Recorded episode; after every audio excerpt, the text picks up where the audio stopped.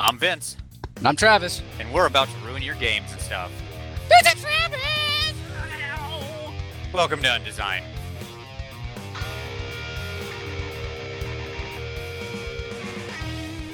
Hear ye, hear ye. The Royal Travis reporting for the podcast. What's up, buddy? Uh, nothing much, my loyal servant, Vince, I guess. That feels weird to say. All right. So, like, we're back for Undesign and stuff, and I rolled a thing, and it's royalty and the PCs. That's what I rolled. Um, I'm not 100% sure on what you meant when this one was uh, brought up. I, I, I like. I, I suppose we could look at it from a lot of different angles. Um, royalty and the PCs. Royalty are the PCs. Uh, royalty were the PCs. You know, I don't know. Tell me what we're talking about. All of that and more, my friend. Yes, I've got a couple different threads I want to pull. All of that here. and less. He's indeed Let's our go. stand, our standard our standard uh, line there. Yeah, so let's break this out into a couple threads because I think you're exactly correct. Hmm. Number one is the PCs either being or having been or coming from royalty. Okay. Uh, and this can take place in lots of different games. There's plenty of both fantasy and sci-fi games that feature royalty or kings or something like that as a fantasy, sci-fi, modern, all of it has Uh, that kind of stuff, that kind of vibe coming coming at you. Hallmark makes at least seven Christmas movies a year Ugh. about this. I married So- a prince on Christmas Eve. so it's clearly a thing in any genre. And so yes, this is what happens when the PCs are in some way royalty or related to them or descendant from them or So, are so is them. it a question of is it a good thing or is it just a? Yeah. Are, are we just going to discuss what the good points are and the Yes. bad points? the good points and the bad points Mm. absolutely because so let me set up something there's a different topic we have that we'll eventually get to about Okay. wealth but i'm fascinated by the idea of characters having sort of wealth is kind of its own power set right It is. and and royalty often brings along with it both sort of political power and monetary wealth although not always Right, and sometimes it's it's to, to such an extent that it's comparable to magical power, like magical powers of I can I can completely shift the economy if I choose to. You know what I mean? Like, and the entire world suffers. Absolutely. Uh, Game of Thrones may have went off the rails by the end of it, but there was a scene in I don't know season five or six or somewhere where where Littlefinger is confronting Cersei, and he says, "Knowledge is power," and she says, and she turns to him and says, "Grab him, kill him." To her guards, and her guards all grab him, and they're about ready to slit his throat, Uh-huh. right? And she says, "Stop," and then she leans in and she says, "Power." power is, is power. power. Yep. You know, and it was just such a, a fantastic Telling. line It's and telling, telling. yeah, character defining moment. That's the power of royalty, right? Like, uh, so I think that it's it's just an interesting hook for a PC. And by the way, the most common way this gets sort of trotted out, I would suppose, is deposed de- descendant of deposed royalty, Mhm. where you have the title on a piece of paper and nothing else. Right. You don't have the lands. You don't have the the military. You don't have any of that stuff. Right. It's a sort of way to cheat it where you've got your name and that's all it is. Noble. Yes. And that's fine. There's nothing wrong with that, right? That's a perfectly good hook for a story. But I think it's just as valid to have the PC be a prince or or something like that or literal royalty, a lord, a duke, Well, something. it certainly brings a more more delicate um, ki- kind of thing to the to the situation. Uh, storytelling wise, like you really have to to be measured in as both as a GM and the person playing the character on how, how, how you approach all these different things that normally you'd never have to think about that at all, right?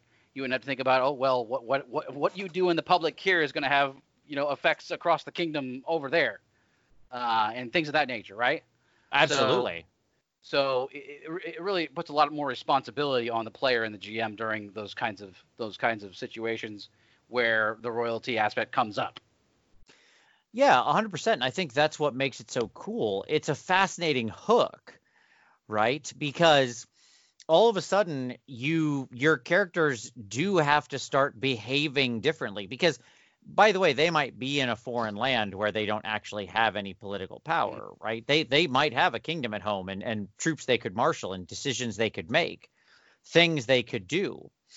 But they're in a different place. And that kind of stuff could, if they act poorly, it can reflect or cause a war or ripple out or have consequences. If they act well, you know, it can have just the opposite, right? And I think that sounds amazing. That sounds like such a great set of narrative hooks and motivations for a player. So now, in in my in my experience as GM, um, players and even even myself, I, I, I would say, have tended to lean away from that. Okay, um, they they generally stay they stay away from saying I'm I'm the prince of of this place and I have all the power. You know what I mean? Right. Right. Um, it just historically speaking, people don't even tend to think of that as an option um, from the get go. And I think what you're saying is it should be. And it absolutely people, should. People should think about it more, more often, um, and and that it should be a, a, viable way to enter a campaign as an as a noble or royal or whatever. Exactly. I think of uh, there was an animated series that was on Netflix. It's still it's still going. It's had three seasons, but it's called The Dragon Prince. Okay. And the two two of the three protagonists are princes of a of a sort. In fact, one of them is in direct line to inherit the throne of the kingdom, and as a matter of fact, in one of the seasons does. So minor spoiler, I guess, for the Dragon Prince, a show that's been out Oof. that season's been out for like a year. So if you haven't watched it yet, get on it. I won't say anything else, but uh, the point being is that those characters are literal royalty, right? However, they're wandering in a foreign land, and all of these things I'm talking about come into play. Political machinations and people wanting to mm-hmm. use them as as bargaining chips, and their actions having consequences, and and on and on and on and on. And as I watched that story unfold, I was fascinated by the nuance that they managed to pull out of that quite simple yet very effective and elaborate hook. And I thought this is something that I agree most GMs and players have shied away from, and they shouldn't because it's such a cool concept. Mm-hmm.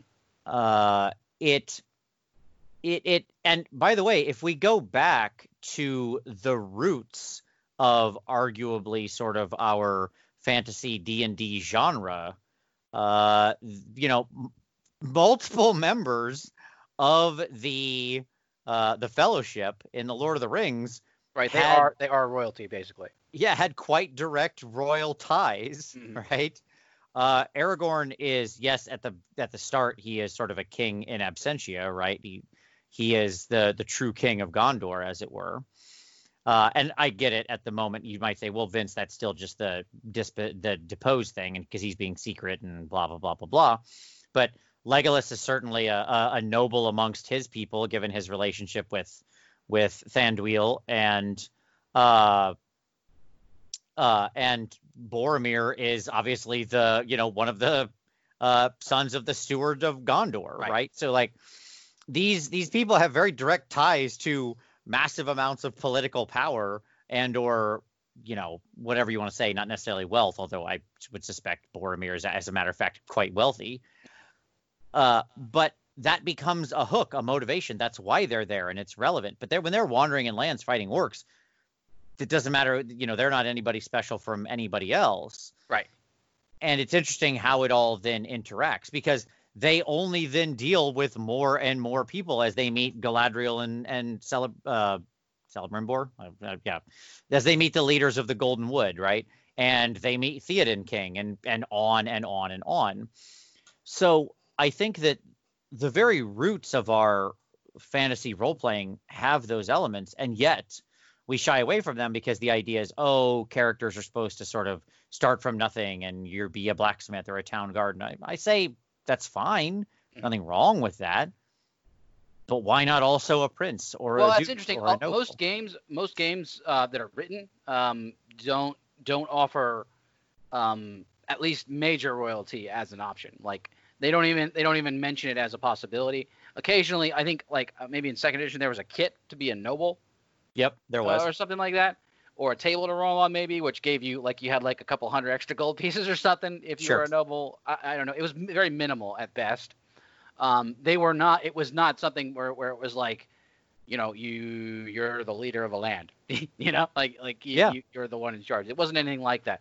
So they obviously don't want you to go there for particular reason, which I guess is they I, I suppose they're they're trying to lead new players away from being able to take advantage of the game itself um, for the, for themselves without considering the rest of the party or something.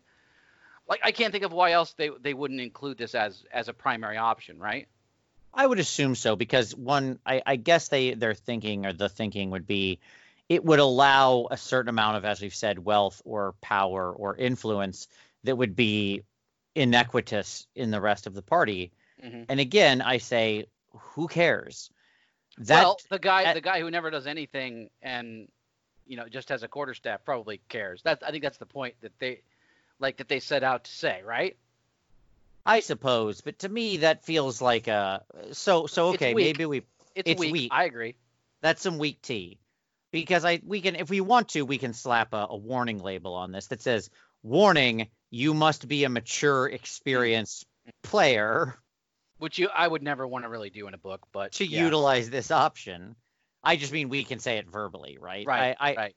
and then if I was going to actually write this into a book, I would literally write the discussion we just had as a sidebar, right? Mm-hmm. Yes, the character has wealth and political power, but if they just empty their coffers, then their then their kingdom falls into ruin, right? If they uh, cause a big ruckus or try to abuse their political power, other nations will have something to say about that, and they risk war at you know at, at sort of the worst and, and the death of their people. Like their decisions and actions will have elevated consequences to match their elevated power. This yeah, uh, edges and flaws, just at, at a higher level. Yeah, I mean, mo money, more mo problems, you know. So I think that I think it opens up at a really interesting dimension. I, I one of the things that sort of clicked this in my head actually recently beyond that show was in the current game I'm playing, multiple members of the party were nobles, true like Okay. nobles in the society.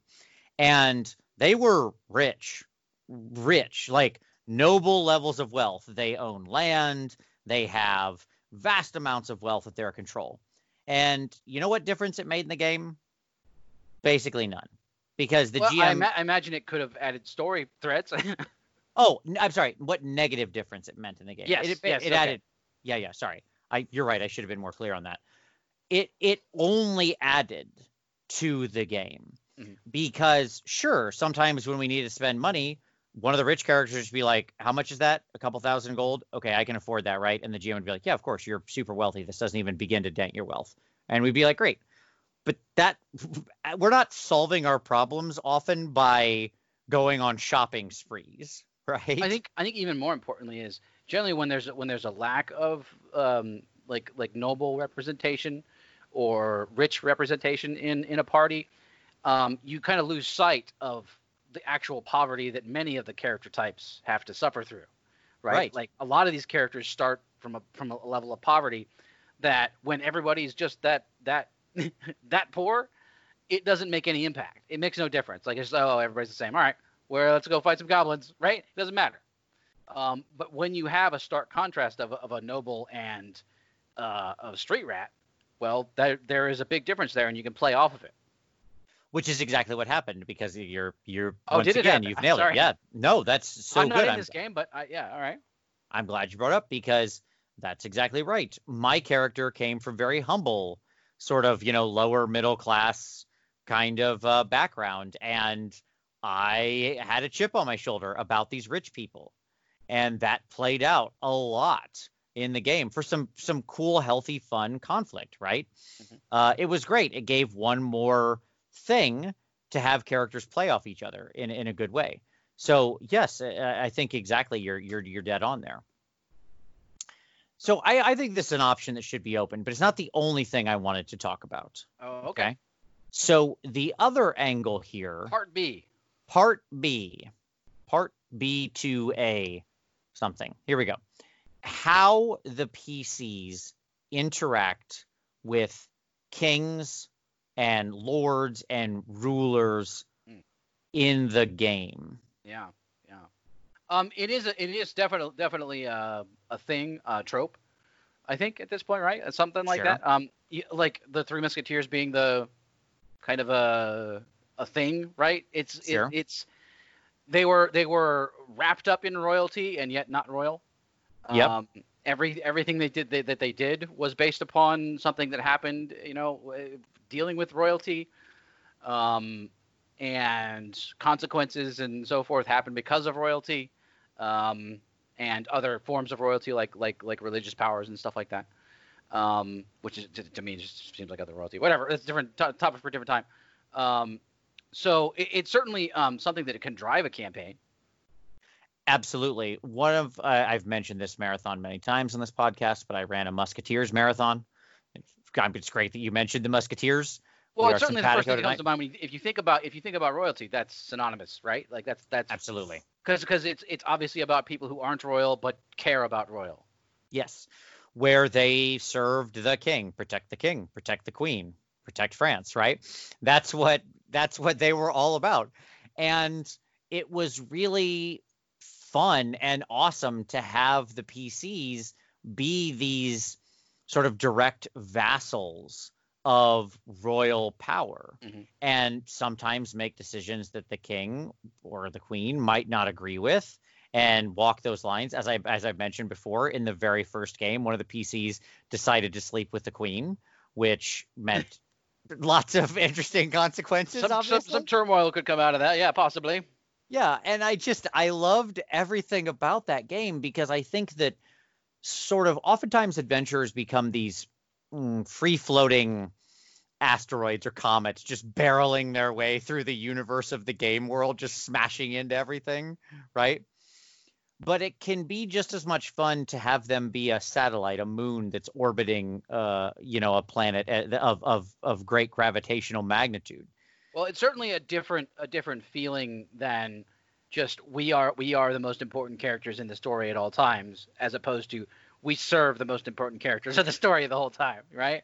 Bingo. Service. Yes, absolutely. There's something very different about playing PCs that are servants. And, I, you know, to a degree, It's certainly Anybo- what, what draws people to playing stuff like knights and paladins and stuff like that. They they want to Mhm. play that character that has a purpose that they can hold on to, and that can cause conflict when they're when they're faced with a situation that goes against that whatever code that they're set out to you know follow. Yep, absolutely. I would also put uh, many clerics into this Mhm. bucket, right? Because they serve a, a sort of higher power. They serve their god or whatever. But many characters aren't like that and have no no such attachment. And so I find it fascinating to to flip the script, as it were, and give the PCs a north star because that's Mhm. what it is when you do this, right? There's always something guiding them, and the point that I want to drill in on there, because this really is uh, part 2B that we're about to go into, is when the PCs aren't attached to royalty serving them in the way that you've described, where it's sort of a Three Musketeers game or, or whatever, right? And instead, they are just the asteroid barreling through the universe, smashing into everything, waiting to cause an extinction level event.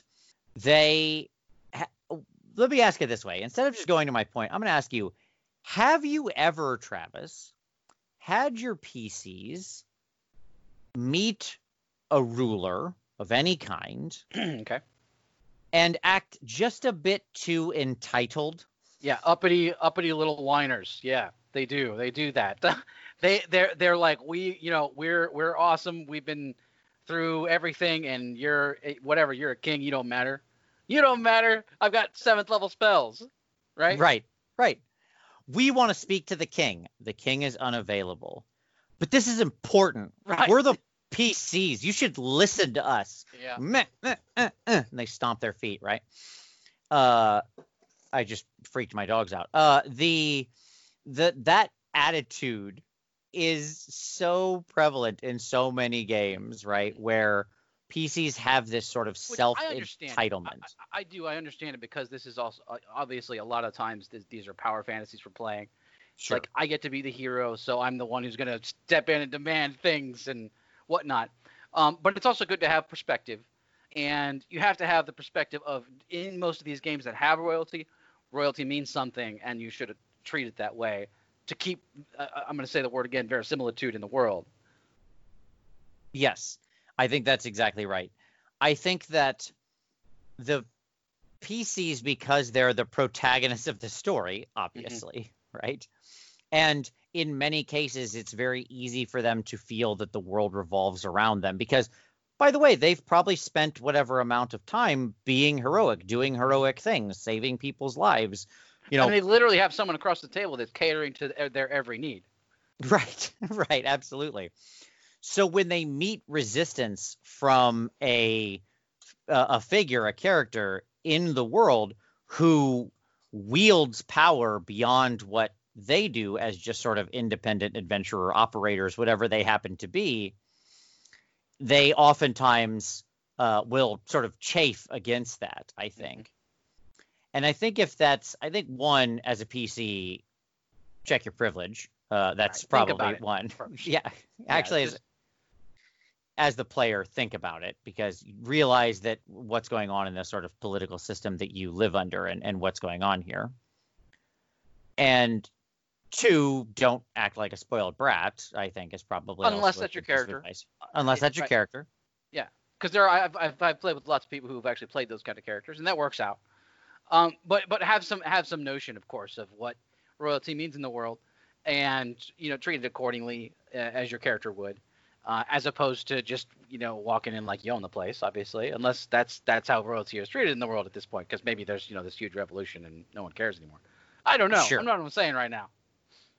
But the I think that's exactly right. And and at the same time, three, if you're the GM and you want the PCs to respect the authority figures of your world, then you have to set up the started out early on. Yeah, you, Yes. you need you need to immediately set out set out the notion that the royalty is a big deal. People treat people treat them as such as a big deal, and then you show them literally show them in the game that people of power treat the nobility as something greater. yes. So so you would you would see like okay here here is this great warrior from another land, but he is going to wait three days to see the king because that's how it's done. Yep, absolutely. You, yeah, I- I think you have to show it actually in practice, and you have to make it real in in ways that the PCs witness. I think this is one of those things that a game like Rifts does really well because Mm. as powerful and potent and often entitled as the the players are in a game of Rifts, where they're they're just such a collection of of ultra powerful individuals. There's always something 17 times more powerful than you. Exactly. Okay, get that through your head because some something out there will crush you like a bug. I don't care how big you are. Yes, you can be super powerful and strong, and we're all real happy for you. Uh, Lord Splynncryth can summon 50,000 power lords in a half hour, Yeah. okay? And they will pound you into atoms. So they you won't even be able to be reconstructed from their bioscience. No, They'll you, destroy you you, just so popped badly. out in the alternate universe. That's what just happened. You got pounded into the alternate universe. So Yeah. yeah, there's always something bigger. Um, Right. It cer- certainly speaks to the, speaks to the power of, of rifts, and you have to like you really have to be on your toes in a game like that, where you just around any corner could be something like that. Um, especially in places of power, you you know immediately in in a rifts game if someone has a seat of power, there's a reason. Okay. Yeah, absolutely. You cuz cuz you, You don't hold on to power reason, lightly. even if you don't know it. Yep. Yep. And so I think that for me, the the interesting angle there is just I, I think that there's uh, as a GM, you can't just expect the PCs to, to be fair to the PCs because that's kind of harsh earlier. Yes. Sure. To be fair Not to the PCs, make a point, Vince. We all forgive you for that. of course. To be fair to the PCs, you can't expect them to spin on a dime and not act like the center of the universe if you've spent seven or eight levels and X number of game sessions treating them like the center of the universe. Building them up to feel that way. Yeah. Right. It would just make sense that they're going to continue acting as they always have, where them being pushy and acting bold and stuff like that has yielded good results. Mhm. Uh, so I think you do have to set that stuff up early. You have to make the dimensions, the political power structures, the the various power bases in the world. You have to be transparent about that and make it be something that the PCs are aware of and respect and understand through how you show them. Mhm. And if they still don't, then maybe you need a power is power moment Mhm. right? Because that's the final backstop to this. The PC comes in and starts acting like Littlefinger and saying like, "No, I am real powerful. You should respect me." and the leader's like, take them, kill them, right, and then real stops. grand gesture. Show the meaning of grand gesture. Right? No, power is power, Mhm. right? And I have it, and you don't. Understand your place. So Right. section section three, okay. What Mhm. do, do you think? Okay, games, game, people who are making games, who are going to create a new game, building a new game, they're writing their stuff up, right? Yep. They're they're they're really getting into the nitty gritty of what's going to be available to new players and things like that. Do you do you do you think they should spend a lot of time thinking about how royalty within their world fits into the character generation and advancement and things like that? Like, should there be options up front, like front loaded in games where royalty is like a thing in the world? I say yes, if the world makes sense for it, right? So Mhm. clearly, That's there's what, that's what I'm trying to say. Of course, yeah, yeah, yeah. yeah, yeah, because clearly there's like a, if we were in a sort of Shadowrun esque world, then then this is a nonsensical concept we're talking about for the most part, right? Although I suppose in that I mean, case I've you could already be- got it. My, I thought Yeah. of a thing there. I was like, yeah, you could do it. Sure. I guess the exception would be you're the the son of a, a powerful corporation of a megacorp, right? Of the, the CEO of a megacorp. Could or you? I mean, you could you could just be from England, right? And just be like Sure. actual prince or something. Actual prince, prince. Yeah. Prince Harry or something, whatever. Nope. Totally fair. But my point he is that just there could accidentally be. turned into a troll, so he's not, you know, as important in the family anymore.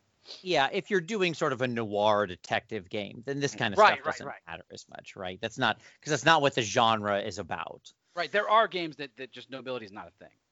Yes. But I think in many other games, this is not only a concept that is cool and should be explored, but should be something you have the option to do. I think about, I, and oh, uh, like I'll openly admit, it's been uh, 25 years since I've looked at a game of Vampire or a Vampire Oh, the man. Masquerade book. All right. But I remember when you and I played Vampire and, and you were allowed to make a character, one of the things you were allowed to spend your sort of character building resources on was your how close your bloodline was or something. You could go back to fourth generation or something like that. I don't hugely important. Yeah. And you know, not only did it make you more powerful, but you were effectively making yourself vampire nobility, as I Royalty, understood yep. it. And I just thought that was such a cool concept. And by the way, it fits really, really, really well in that world Right. because it's all about competing power structures and clans and houses and groups that are all vying against each other in this sort of shadow game for power, it's right? essentially political. Like it's so essential to the game. Yes. Uh, I think of a game like BattleTech with the great houses of the inner sphere Yeah. and, ha- and and those kinds of things. Like, what an awesome chance to play somebody who is in, you know, a, a high-ranking noble or royal member of the of House Steiner or Mhm. something like that. Like, that would be amazing. Like, what a cool element that adds to the game. So it's it's certainly not like this has to just be restricted to the fantasy genre, right? Uh, I think that this is absolutely something you should take into account. And by the way, then into the like I mentioned earlier, I would include a sidebar. Include that sidebar and include those hooks and build into the game that when characters choose this sort of thing, whether you're building it as a background or something like that, you should be talking about the types of challenges, the types of opportunities, and the types of narrative that's going to naturally evolve from making that choice. From Yeah. as well. Yeah. Yeah. All right. Well, I, I, I, love that, and I think I, I think I agree completely that um, you should definitely think about it as a front-loaded choice for your characters in a game that you're creating. And overall, I think that's pretty much royalty in the PC's undesigned. What do you think, Vince? I think we covered it from every angle, undesigned. All right. Well, thank you very much, everybody, for listening. We certainly appreciate it. Hey, if you've got the time and you enjoyed this, why not give us a rating or a review? Something like five stars, if you will, over on iTunes. We appreciate that. There's an email down below if you've got any questions or suggestions for future topics. We do love to see that. But as always, we thank you very much for listening, and we'll talk to you next time.